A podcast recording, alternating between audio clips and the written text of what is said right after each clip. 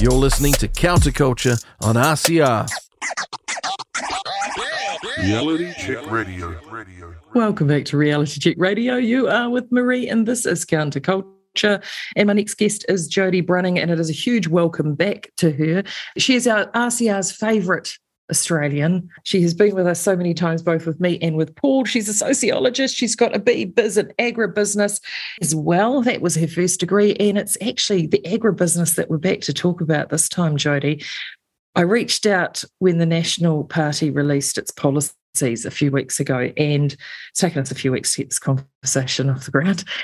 And they were talking about uh, rolling back legislation from uh, around 2002, which was around the genetic modification and such in our food chain. And I thought to myself, really? And I thought, I need to talk about this. Who do I talk to? And it is you. So welcome, because you know all about this. I thought, I bet Jodie knows about this, and you do. Welcome back. Oh, well, good morning, Marie. Thank you for inviting me on. It's it's great to be here. Look, you know, I can't you can't know all of everything there is to know because there's a lot that you don't know because a lot is not reported and a lot is not disclosed. But we try to do our best. Um, we don't see the media reporting as you know as we were just discussing that we saw 20 years ago which is what gave rise to the you know the Royal Commission on Genetic Modification and Corngate. There's there's no investigative journalist that the whole media will will go to and report on. And I know there's another you know another charity. He used to have three journalists line up when he was doing a release on um, on something, and and today just there there won't be a single journalist there. So we have this dearth of information on this. So I think this is really important. So yeah. Thank you for looking at this. The National Party have come out and they're looking at back, rolling back legislation that came in in the early 2000s. Now, if you don't remember this, this was what was colloquially known as the media as Corngate. It filled our airways and news cycles for weeks on end. It led to a royal commission. It led to the downfall of the Clark government. It led to Nicky Hager's best selling book, Seeds of Distrust. And all of a sudden, it's almost like it never existed and it went into a memory hole. Firstly, what are they proposing to roll back, Jodie? And, and why do you think that is? Why are they wanting to do that? What they're, what they're saying is you know, they're declaring on their policy paper New Zealand's biotech rules are out of date. And then they're harnessing biotech, you know, because they're being sciencey, Marie. They like being sciencey because it's important to be sciencey. But we need to remember that pretty much every time something is genetically engineered or genetically modified, a patent is produced. And then we get royalties. So there is a massive financial interest in big biotech. So we know that they there are lots of JVs, lots of jo- joint ventures happening. So this has been a major arm of the, the central government's, you know, emissions work. Um, they that the first thing they're doing is setting up a joint venture because they want to make money from it.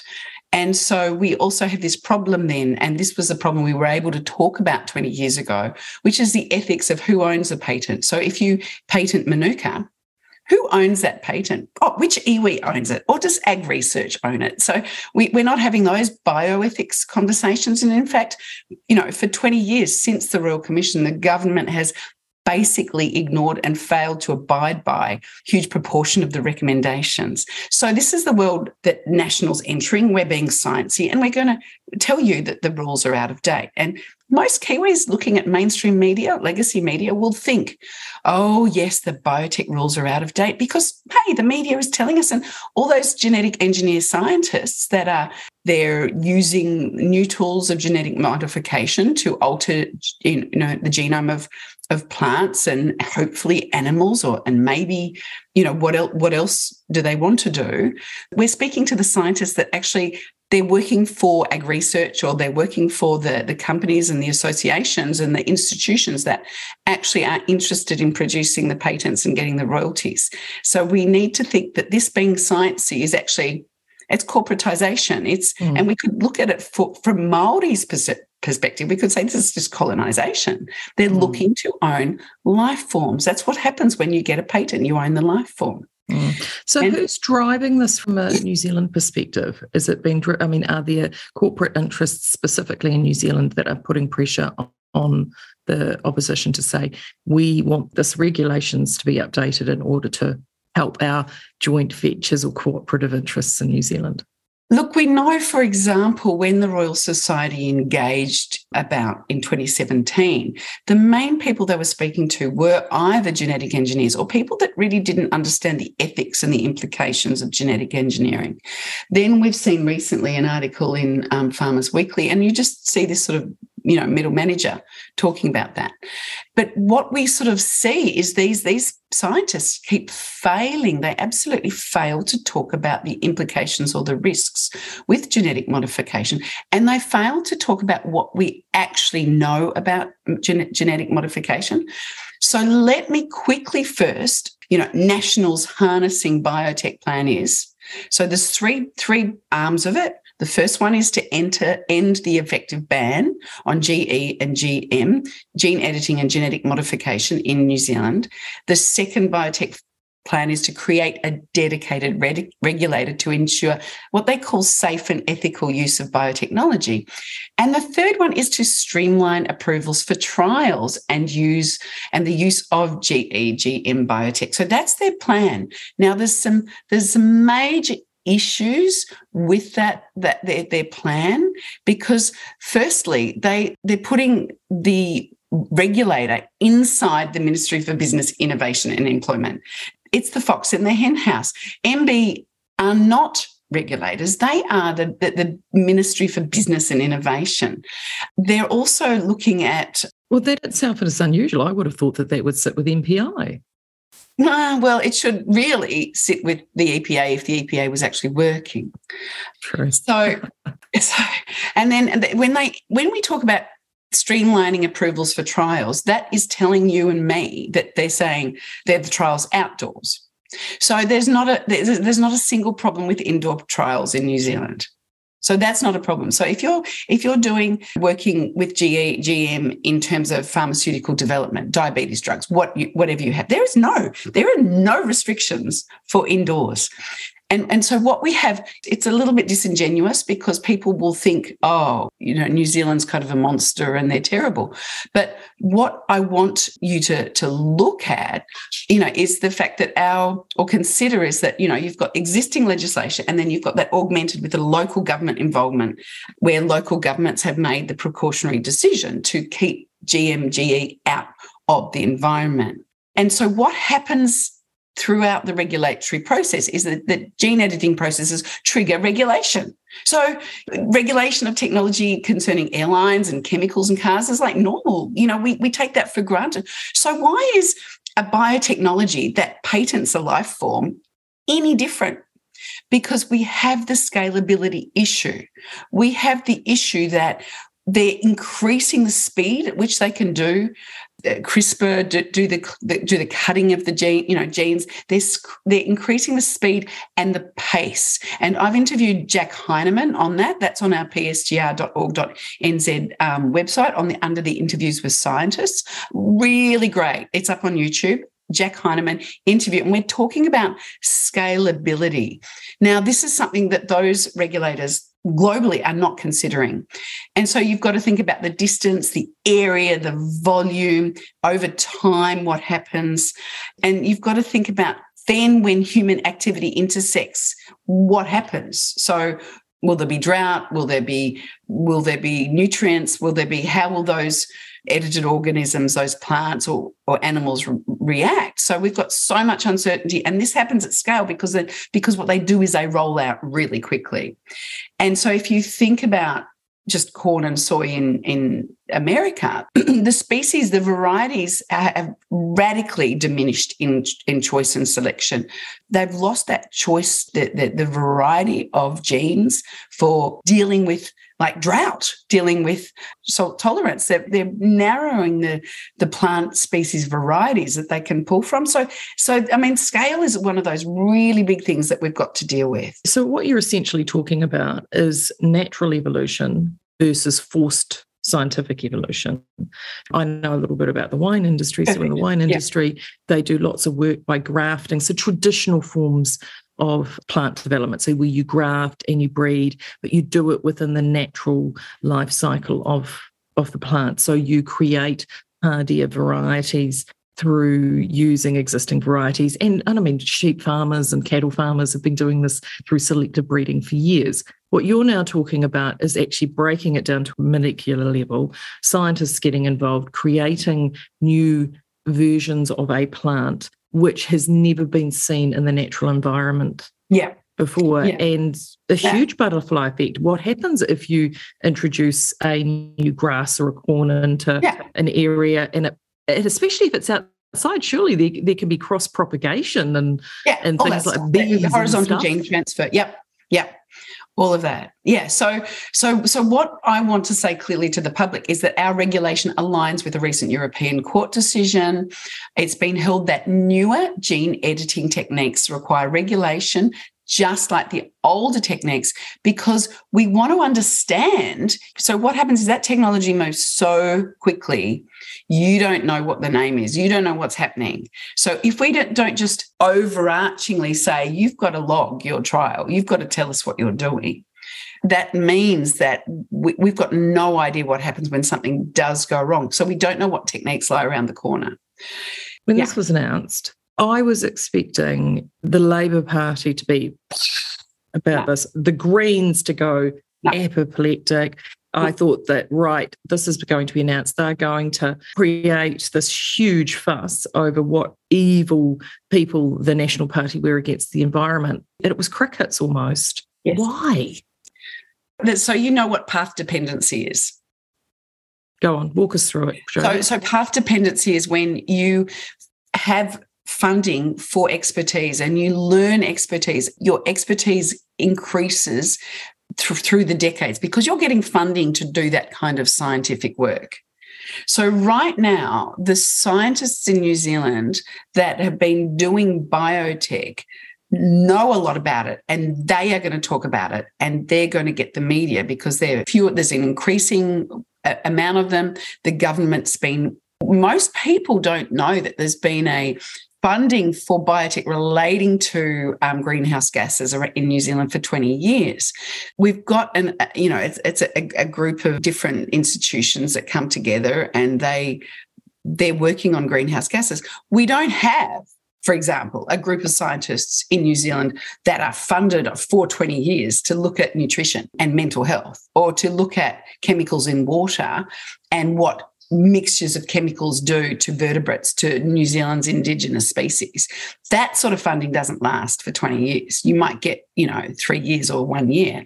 But so so what we have is we have all these scientists that are that are very skilled in, they're getting increasingly skilled in doing this work, and they just want more funding for their work. And because when they speak up, they don't they don't contradict the, the narratives of powerful institutions. So the New Zealand government has been very clear that it's supporting this scientific research because it goes back to a late 90s, 2000s, right across the world, but of course in the Crown, in the Commonwealth states, um, innovation became the new buzzword. And innovation is about developing a product, a process, a service. It's about patenting, it's about getting royalties.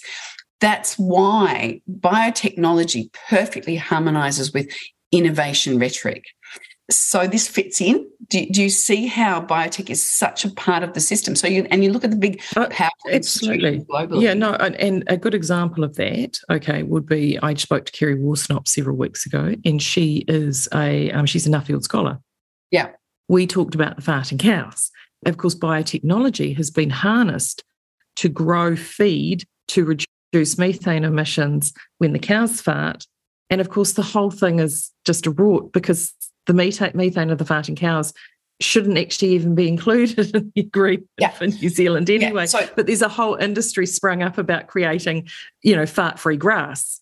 Yeah. So this is so this is just one strand, and it's really important that we understand that. So for 20 years, ag, I think ag research has had about 65 million dollars to uh, sort of high metabolizable energy. So it's high lipid pasture grass. So this is they've mainly focused on ryegrass and clover. Of course, that that duopoly mixture that we've had, and and we haven't done any research on, you know, long term research on broader mixtures. It's been this du- duopoly because we we kind of like just only think about two things, you know, Labour and National, clover and ryegrass. But that's hasn't served New Zealand at all.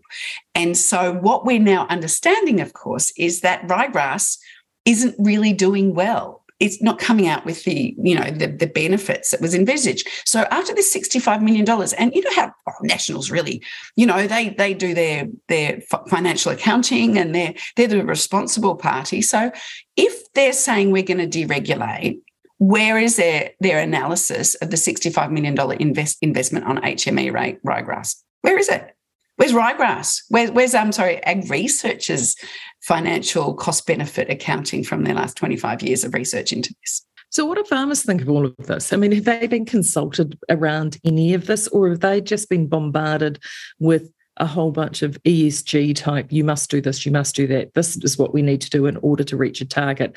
You are the great evil and you must comply to all of these regulations or we'll send the regulator. So that's another issue, right? So that farmers have not been asked. So, what part of National's platform is we're cutting red tape for farmers farmers are small businesses and they're price takers. And so, with the low payouts, for example, in dairy for many years, you know, and you know the up and downs that the um, hort industry have, they are very, very vulnerable. There's what we call small businesses, and our government's not very good at supporting small businesses over the long term, I don't believe.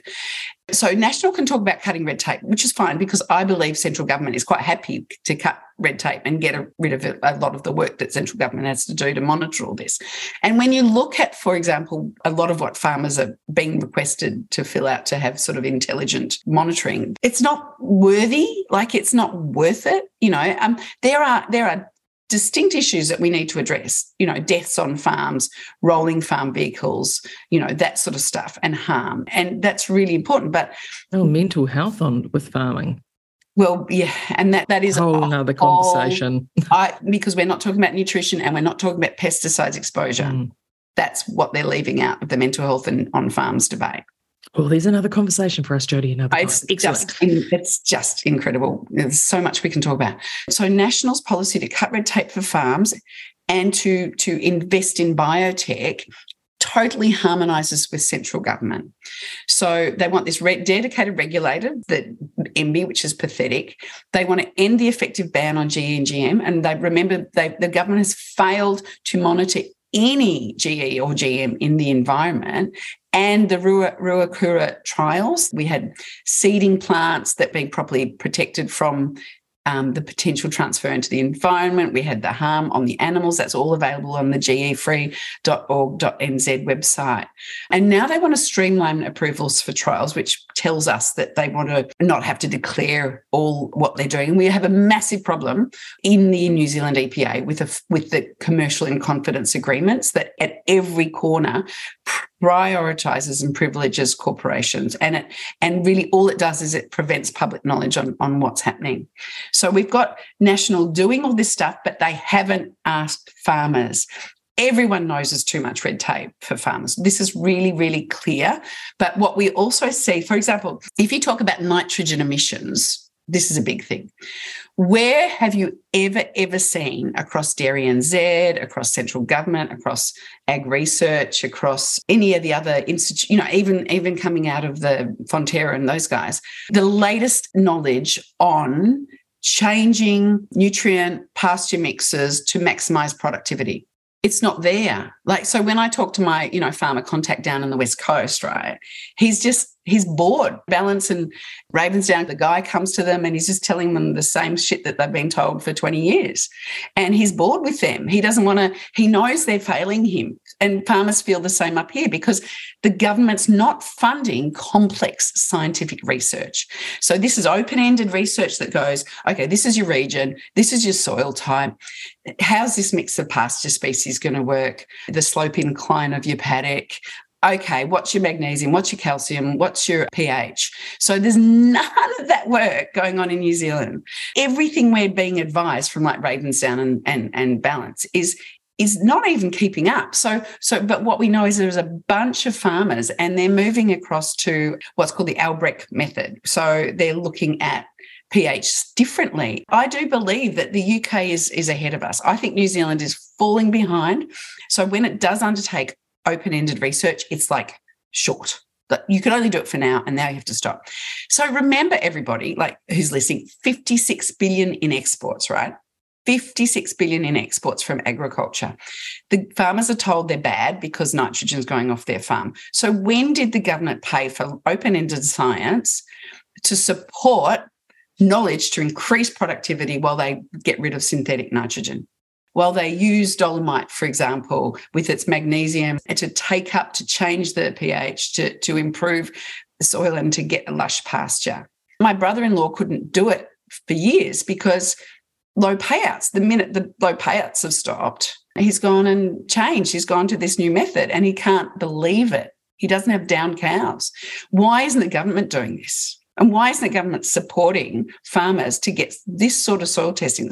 I think part of the problem is, Jodie, is they're not very good at doing more than one thing at one time. And I mean, what well, you're talking about is, that, as you said, to improve the quality of the environment, the pasture, and the soil, whilst also increasing productivity. I mean, this current lot only seem to be concentrating on one area productivity. They're not, I don't think they have any interest whatsoever in productivity. Everything they have announced in the last yeah. five years yeah. goes towards reducing and destroying productivity for farmers. Yeah. And as you prefaced earlier on, you can science farming up to the wazoo, but ultimately, the number one thing that will impact and control farming is the weather you can agree that thing that makes resilience is science. Exa- so- exactly. But they will only concentrate on the things for like the nitrogen, a great example, you know, that yeah. they'll, they'll, focus solely on that, but they're not looking at the bigger picture. Yeah.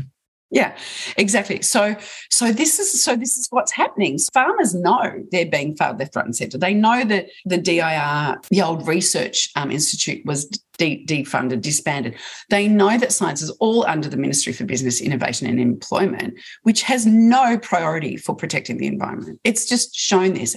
And, and the Ministry for the Environment is completely gutless when it comes to actually saying, we actually need information to support farmers and then that they will reduce their chemical use. It's pretty simple.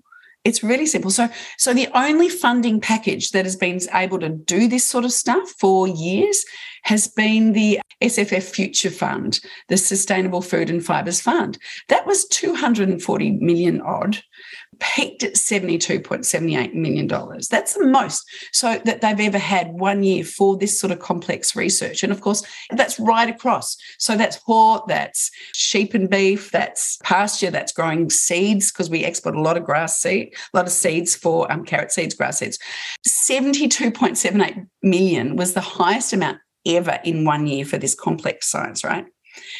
They're exporting 56 billion. But now, look, National's being sciencey because they're talking about deregulating biotech. Well, wouldn't you like to know that the latest economic plan by the government, the climate puts in Climate Emergency Response Fund, a CERF. The initiative, of course, um, Marie, will directly reduce emissions, right? Out of that, which is like 2.9 billion, there is 495 million 495 million in, in the budget for agricultural emissions reduction. And when you look at the government's climate change stuff, it's all about nitrogen and it's all about methane. Okay, so just just go back and compare those numbers again. So 495 million for reduction in emissions. Yep, and I got that off Treasury, the Treasury page. Yeah, from Treasury. What was that number that you had before? And so 495 million is basically over four years, right? Yeah. And then the Sustainable Food and Fibres Future Fund, the SFF Future Fund, was like 200, lucky to get to 240 million, maybe 226 million over a five year period. That's 2019 to 2024. It's about to stop. And the most they ever got was 72.78 million. So now they're putting in this marvelous, beautiful agricultural emissions reduction, and it's for technology. So, Marie, the minute they put the word technology in there, they're not looking at complex soil systems. So, for example, they're not looking at. I don't think there's much luck that that if scientists in New Zealand um, were putting in a funding budget under that to look at pasture management, carbon sequestration, nutrient uptake to increase stock health for resilience in drought I don't think that would come under there because there's no technology. Because remember, we were talking about patents and IPs and royalties. Mm-hmm. So, yeah. under that CERF, the first thing they did was set up a big JV They want to manage all the royalties and pay. It all comes back down to money Yeah. and power. Yeah. Yeah. You can just see it. And I can't even, in that 495 minute, and I did, I might have yesterday just done a FYI um, OIA request to MB. How is that 495 million being broken down? Who's getting it? Did you it? feel an OIA coming on, Jodie? I- no, I did a big fat one yesterday. It's on. It's on. F, it's, it's on FYI, and then I did another one to Damien O'Connor because honestly, I like Damien. I feel like he's forgetting about farmers right now, and Damien's been really staunch. He understands that international food markets do not want GM contaminating our food supply. And we also know that the productivity commissioner, right? The productivity commissioner came out and say, "Oh, we need to deregulate biotech." If you look through that consultation, so this is so much to talk about here, Marie. I apologize. If you go back, look at the productivity commissioner consultation, all the, I don't know, 80, 120 people that submitted to it, two people submitted that the biotech rules were out of date. And they Mm. were the people with one person in pharmaceutical and another person that was a, that was related to genetic engineering. Mm. in And if you look at all of this, because I'm a farmer's daughter, okay, Yeah. so I know farming. I grew up around farming. I still have people involved in farming. So you, you know farming, Yeah. both, both here and across the ditch. yeah, When on earth has more government and more regulation ever improved farming? yeah. So we're now we're talking about regulation. We're not talking about biotech. Well, even but uh, well, but see, even the thing is, is I think the two of them are intertwined.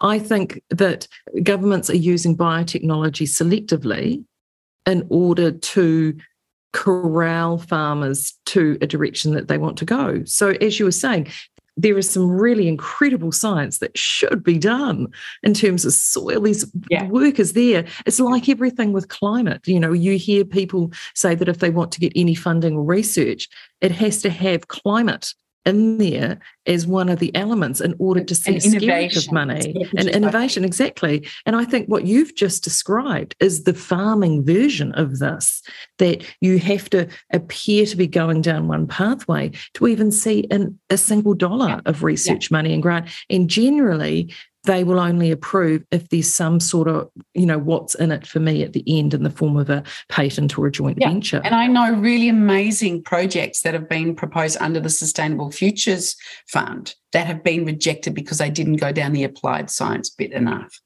Several. So, where to from here? For example, if we maintain the status quo with our current group, and the latest poll results that came out said that they will only be able to do that if they aligned with Te Māori, what would that look like? Or if there was a change and they flipped across the fence and National did get across the line with ACT along with them, what does that mean? If you're sitting on a farm at home, if- if one of our listeners is listening to this, are sitting on their farm at home, they're sort of vaguely aware of this, but not necessarily completely aware. What are the t- pros and cons on either side as you see them?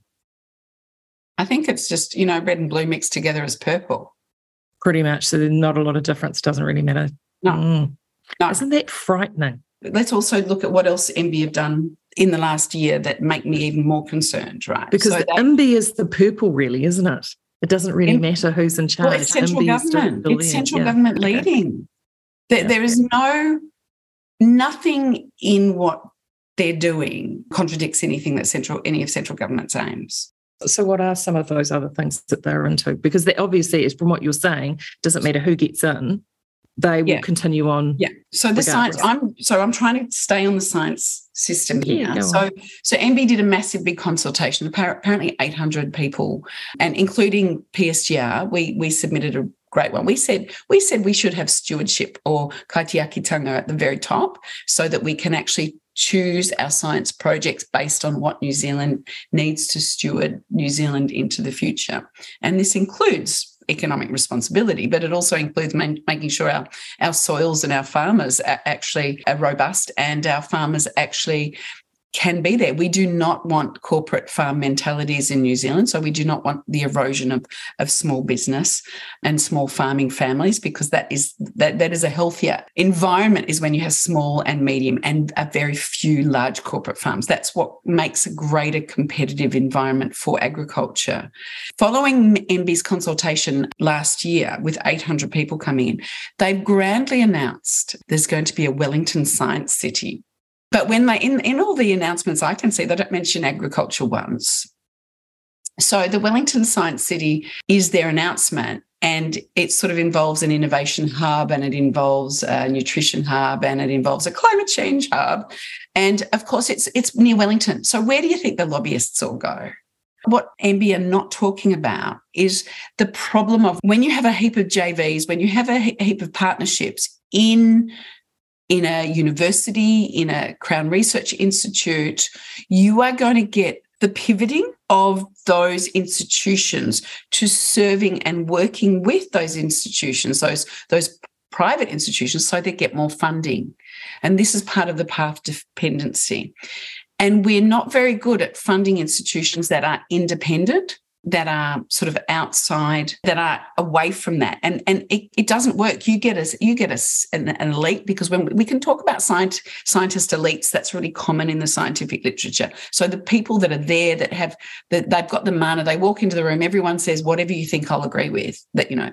So you get the elites that that see some small researcher you know drawing attention to you know the amount of fluoride being emitted from water services because it's now added and who knows what's happening to all the vertebrates from all the fluoride being emitted in wastewater. And he's like, no, no, no, I don't want that because I'm working with the person that's, you know, the corporation that's doing pharmaceuticals and fluoride safe. And you can't have do that research. And you get all these contradictions that inevitably lead to the less resourced getting out. It's the more resource that stays there because science is expensive. So, right now, the idea of Wellington Science City, that is just near Wellington, where all the lobbyists are, Sure, the innovation hub will be full of JVs with corporations. Fine, go knock yourself out.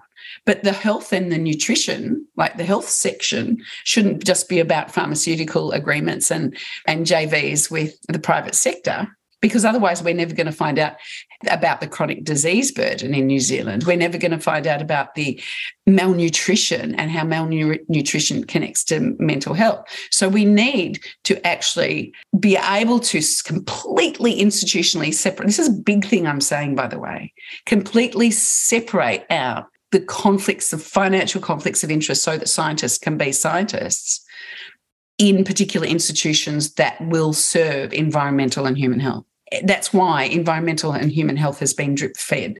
Simon Upton, the, the Parliamentary Commissioner for the Environment, is well aware of what a cluster beep the whole situation is. So, you know, it would be really interesting to try to get him on. I don't know if he would because he's not a political actor, but if you just talked about the science system, maybe he would talk about the challenges we have. I don't know.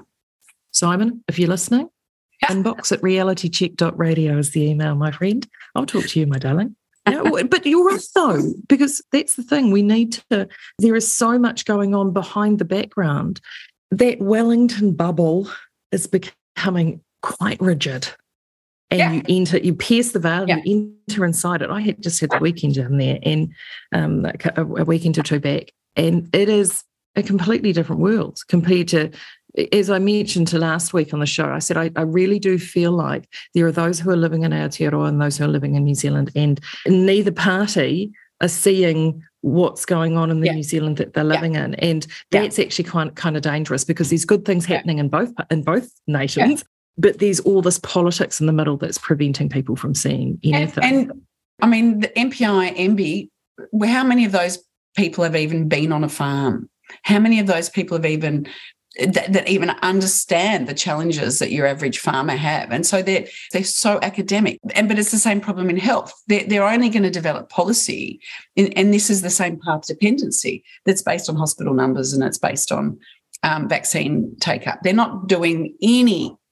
There's no levels based on the reduction of chronic disease, reduction of diabetes, or you know that they're not you know, so that it's very technical. It's becoming more and more technical. So that's a really big challenge we face. And that's because the science that's open ended, that's broad and basic, has been defunded for approximately 30 years. One of the most important things people need to understand is when they did that $65 million in the pasture grass research, we just keep going back to biotech, they've never done a, a cost benefit analysis to say that money, that funding was good. Then, if you look at greenhouse gas emissions research globally, you are not seeing any cost benefit analysis to say how much money has been invested in that and how much money is coming out. And importantly, who is the financial beneficiary? Almost the last point, because I know we'll need to close up soon. When so the the concept of innovation, so you know, innovation is an important thing, is very connected to GDP. So patents are a proxy for GDP.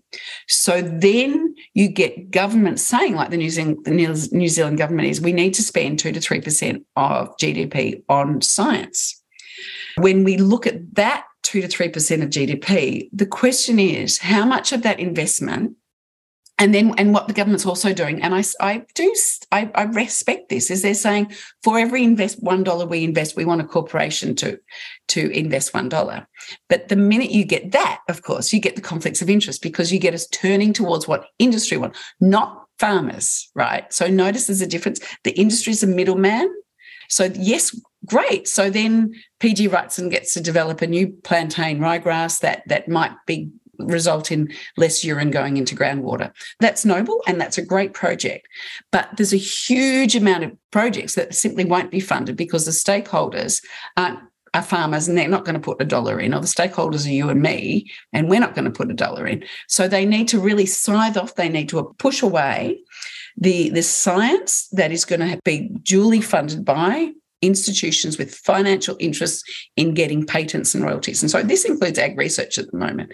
Noting that in AgResearch, there is also really good work, um, for example, on deferred grazing. I want to say that there's really good work coming out of AgResearch as well, but we need to understand how hard it is to get and def- the deferred grazing work isn't even talking about isn't really talking about nutrition and isn't looking at long term benefits because there's no funding for them for that. But there's millions of dollars. There's there's this wow the CERF. Remember, I'll, I'll say this is last thing for people. Treasury also. This is another thing. Treasury joined with the Ministry for the Environment to do the climate, economic, and fiscal assessment the IMF and the World Bank are leading climate change investment by government and climate change policy. So now Treasury is involved in producing a fiscal assessment, which is quite a political thing because they're talking about science. And when you talk about science, it is it's actually political. It, that's a lot to throw at people, but we've got the Climate Emergency Response Fund. We've got 495 million over four years for agricultural emissions reduction, which to me means predominantly looking at methane. And we've got all this other fun, other research required for agriculture that's been completely ignored. I don't think National's going to, they're not supporting farmers. You know, the red tape stuff is really obvious, but if they were going to really support farmers, they would talk about a massive amount of science and research that is needed to look at regional requirements, by industry in looking at weeds, for example, because we've got a lot of problem with resistance to glyphosate. So, what about robotics technologies? I mean, there's so much stuff we could be looking at, but they're simply not. And I also feel that there is a lot of local knowledge that is being discounted in the yep. name of centralized science. Do you get yep. that impression? Exactly. So, Dr. Charles Merfield down in Lincoln, he talks about this a lot. When you're producing science in agriculture, you actually have to do it with the farmers because you're you're looking at you want to do like a three to five year you know, or even a 10 year spread? How is fertility and productivity impacted by these mixes? What happens when we have a flood this year and we have a drought next year? Because we have the seasonal cycles. And so you can't, so this is one of the cunning things that a lot of the, like the pesticides manufacturers do. They show you a six month trial and they, they come back with the result, you know, that, or the insecticides on the seeds. This is a short six to one year trial. They don't look at what happens over the seasons. Does this impact the insect life, the microbiome of the soil. They don't do that work. And the fungal, the mic- mycorrhizal fungal, I know that was incorrectly said, platform, you know, Dr. Gwen Grelet is amazing on that sort of information in, in land care those long term questions, we must work with farmers regionally on local farms. And this is why science with farmers is really different. And Mirth can talk about that a lot. And so this is part of the problem. They just want to do their in vitro, in laboratory research. But once you get out, so I think I'm really grateful that ryegrass, the ryegrass um, has failed overseas with this lipid metabolizable energy and also the, the concepts of a what happens if things go wrong when they come here. Why can't we just do trials of long term trials to understand farm systems here? We can't talk about that. We can only talk about, oh, it's terrible. We, we won't let biotech, mm. biotech research happen here. Well, we're not bloody letting complex systems research happening here because they won't fund it. And these are the conversations that are not being had elsewhere. Now, we have done all this time essentially on just that one element. And that is what people are not hearing. It's not what they're getting. There is this bigger picture.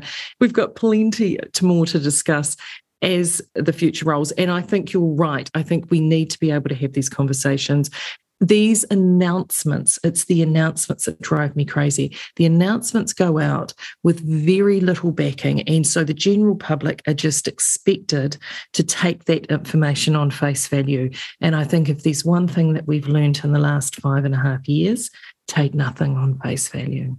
Yeah. So, Jodie, I want to thank you so much. Please just um, give our listeners again. I've been talking to Jodie Bruning, those websites that you mentioned before. Jodie's going to give me, I'm going to get her to email me a resource list, which I'm going to give to the lovely Liz at, at inbox at realitycheck.radio if you want to get those resources. But uh, you mentioned again, P, it's psgr.org.nz. Yeah, Physicians and Scientists for Global Responsibility. I'm a, a trustee. Of course, speaking today, I'm speaking in my own capacity. I've also got a Substack, J.R. Bruning B R U N I N G dot substack dot com. You know, people can look up the NZAGRC, the, for where the greenhouse gas emissions research has been going on for a long time. They can look up the Climate Emergency Respond Fund and the New Zealand's 2023 economic plan to understand that that commitment of 2.9 billion dollars. We can all use um, FYI, make official information Act requests because we, we really need to know that we need to support farmers. 56 billion in ex- exports this year in agriculture, and and for the last 20 years, this the, the important research has been basically defunded. Mm our poor farmers, honestly. Look, Jodie, this has been a treasure. I will be getting Jodie back because, as I said, we've got so much to talk about. Thank you so much for highlighting this for us. Uh, you are with Reality Check Radio. I'm Marie. This is Counterculture. There is still more to come, including the Woke Word of the Week. And up next is my partner in crime, Marty Gibson. And we are doing our Media Matters in person. We'll be doing it from the Papadopoulos of Papamoa together because I am on the road. So I can't wait for that. So take care and don't disappear. We'll be back shortly. You're listening to Counterculture on RCR. Reality Check Radio. Radio.